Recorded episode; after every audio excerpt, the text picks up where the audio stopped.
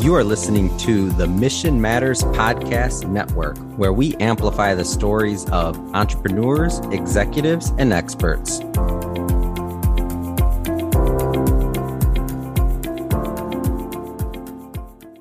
Hey, everybody. This is your hostess, Le'Keisha Mazur, and welcome to the Overlooked Business Basics podcast.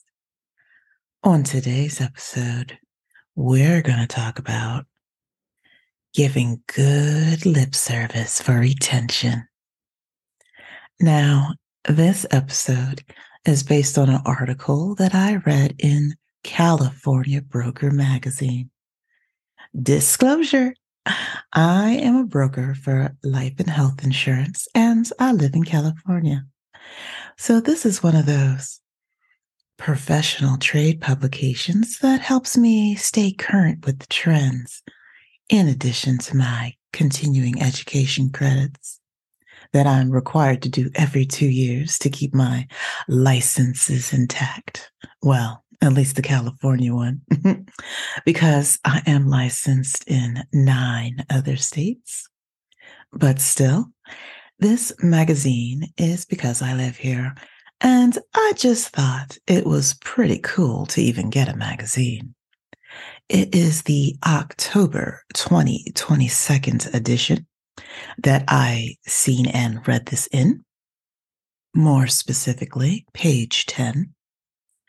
And it's not really an article per se, but it's the 11 phrases that make clients feel important. And although it's found in an insurance publication, I found it relevant to any kind of business. Some of the phrases are off a smidge, definitive to certain industries, but not necessarily. What I wanted to do was share these phrases with you that I've found and then have some insight on how they can relate to any industry. And why you, you say to that? Well, because there is marketing psychology behind them. When you say them, how you say them, whether it's over the phone, an email, you say them in a text message, whether you send it in a letter or postcard, however you distribute these phrases, it's going to have an impact. It's going to make these clients feel so important. And that is why, audience, I'm revealing retention friendly phrases to utilize often in a business. I will handle your account personally. So, if you're a solopreneur, as in you don't have staff to assist you with this, it's quite easily for you to say that you will handle the account personally. Only because you absolutely positively have no choice. You can't really delegate it or designate it. However, if you do have a client that has had mm, not a great experience with some of your in house staff, it would serve you well to retain that business to truly handle the account personally. An example of this? well, earlier in my insurance career, when I was captive, not on the solo side of what I'm doing now, I had a client that had an issue with me. And I could not please this client. I just could not.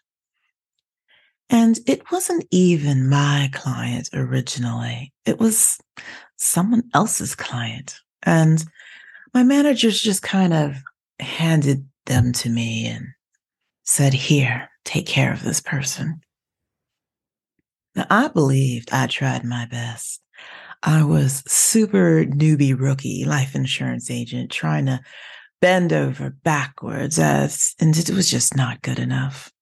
Finally, my managers just took the case back from me, got on the phone, had his office door open so I could clearly hear every word he said. And he told the client that he will handle the account personally. I was totally fine with that. Less stress for me. I mean, there are just certain industries where you get the hand me down client. It's just a 75% chance it's just not going to work in your favor. Now, on the flip side, another story, which was in my favor, was when I took over my own book of business for health insurance. I actually had a, well, I'll call it a filtering book because I was a writing agent at the time and I was finally able to secure all my own contracts, getting those street level commissions. And it was a hot mess. I had about 30 clients. They couldn't get a hold of their original agent, which is called the agent of record. And even though I'm the writing agent, meaning I filled out the application, it was just a hot mess. And they thought they had lost their insurance. And I just happened to actually be in my transition period and there was no conflict of interest in my contract. So they rolled over to me and I took care of all of them for the year. I'd say it was probably the coolest way to finally get a book of business. But yes, I handled all the accounts personally. I loved on them. They stayed in my book of business until they aged out or got jobs with benefits, and I had gotten some referrals. So, a happy story about I will handle your account personally, which is awesome because I wrote the original applications anyway. So I knew all their ailments and issues and family and yada yada. So, yes, I was definitely the best to handle their account. Why did the agents not take care of their clients? I do not know. I know some of you are asking. I mean, I did do my due diligence telling them if you need help, call so and so. And if they can't help you and they're not available, this is your next step. Okay. But just so you know, they are mine now. So I'm pretty happy about that. I look forward to their phone calls and finding out updates in their life. And of course, asking for reviews and getting referrals. Yay! Because that's what happens when you handle the account personally. What are your goals? If you're offering your product or service, is it based on doing a needs analysis? This is the best way to offer clients, customers, your products and services. That way, you're not breaking their bank and your business sticks on the books for retention. By asking them their goals, you are not only going to offer them what they need at the time that they need it, You'll also find out does your product or service or multiple product services even meet that need? Now, if you do have multiple products and services that can meet that need or their long term goal, then of course you should definitely utilize whatever the shortest goal is they need to achieve. And that is the solution that you offer them. Then a little bit later, keep track of how they're doing. If you're a coach or consultant, it's definitely something you're going to ask them anyway. What are their goals? And then that's how you, in your discovery call, would pretty much pitch them. Okay. So just to verify the information, these are your goals and I can help you achieve that. Step one, that is, this is what we are going to do together. Step two, this is what we are going to do together. And however many steps it's going to take them to get to their goals. Follow up that question with what's your timeline for achieving these goals?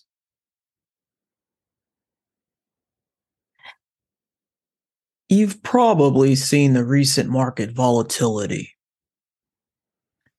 Now, I really don't have too much to say on this one. In fact, I actually had to look up the definition for the word just to even understand it, but that's okay. Nobody on the planet knows every single dictionary term anyway. So I feel good about that. I just wanted to disclose that to you. The definition of volatility means changeable, mercurial, flighty, a volatile disposition, which I think this is probably what that word means, of prices, values, etc., tending to fluctuate sharply and regularly, volatile market conditions. Now, from the marketing perspective, now that we've got all that out the way, I would still say it's a good talk point whether you're offering a product or service through, like, example, if you went to a pawn shop trying to pawn gold, and you never know, sometimes you might have to if you're bootstrapping. Now, if you're the bootstrapping business owner just starting out, you buy, you pawn some stuff, you know, just to kind of fund your business. So this is just an example, not saying that we're just all going out pawning our stuff to start. Although I will tell you, it is called creative financing. but to use the voluntary market example, this is great if you actually are the pawn shop owner and you could use that phrase on the people that want to get some money for their like gold and silver. I saw something you should see. Now, if you saw something they should see, you're looking out for them. They didn't see it, or if they have, at least you could verify if they've seen it. If they have, great. The two of you are on the same page. But what if they've already heard it? Mm. Just make sure that in the time you tell them, the information was as fresh as can be. You don't want anyone else to tell them. You want to be the first if they didn't find out themselves. Now, on a phone conversation, do watch your tone. You say that statement. And from the marketing perspective, it still has that fear panic tone. I have something you should see.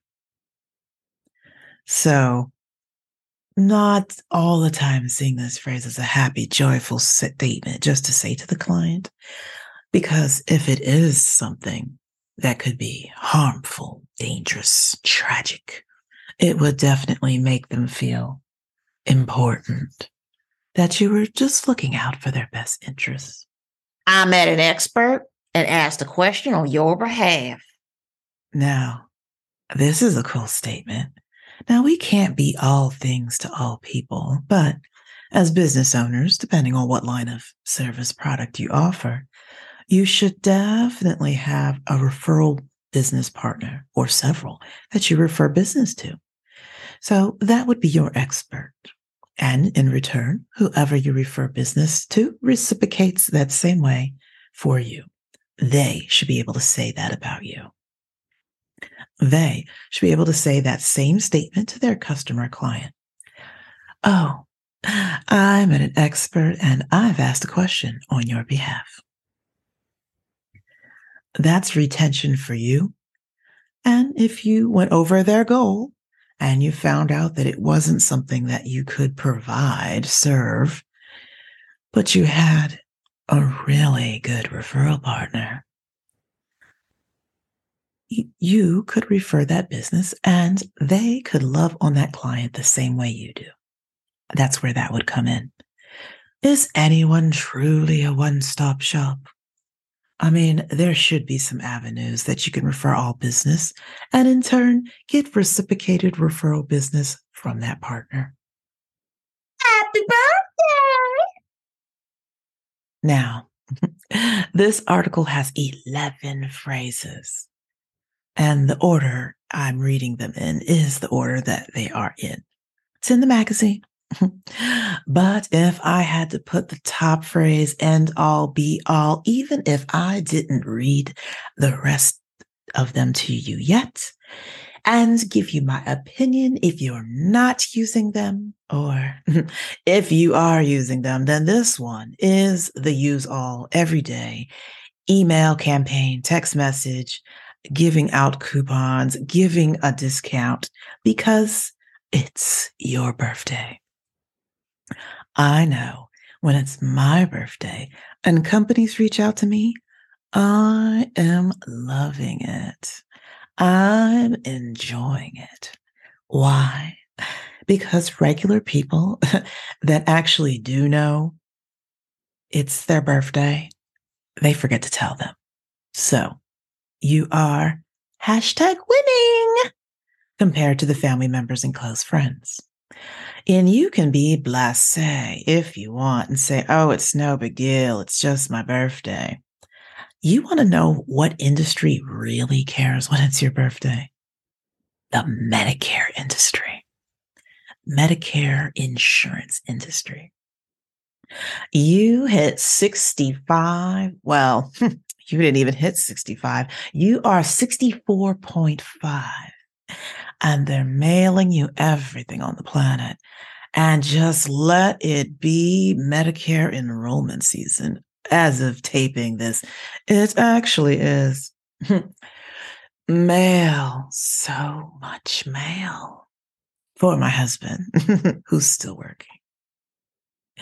Yes. Happy birthday to you. Happy birthday matters. And if you can subscribe to a service that keeps track of that for you about your clients and customers, you are hashtag winning all day long. Whether it's an e birthday card, an actual birthday card you signed. Oh, shout out to those with the cramped hands for signing all those cards. We know you love every person enough to be super authentic with that. So this to me is my absolute number one phrase that makes clients feel important because that's your day. That's your special day. I mean, yeah, you can share it with others, but you really don't because it's your day. I've got something for you. And what awesome phrase follows up happy birthday? I've got something for you. This next phrase, this phrase, it's like the second most important phrase to make those clients feel important. I've got something for you because who doesn't like gifts? You've got something for me? I want it. Is it free? because that's probably their next question. Is it free? And if it's not free, is it a coupon? Or maybe something that works like a coupon where you're getting a couple of dollars off. Now, to most people, when you say, I've got something for you, they conclude it's free. I'm concluding it's free. I already know you think it's free. so I love this phrase. Definitely clients feel important with that phrase because it's you having something for them. How'd your mom's surgery go? Now, depending on how deeply involved you are in your client or customer's life, this is where that would be set. And I found it very interesting that is on this list. It comes in at number eight. I mean, it is a phrase that makes clients feel important.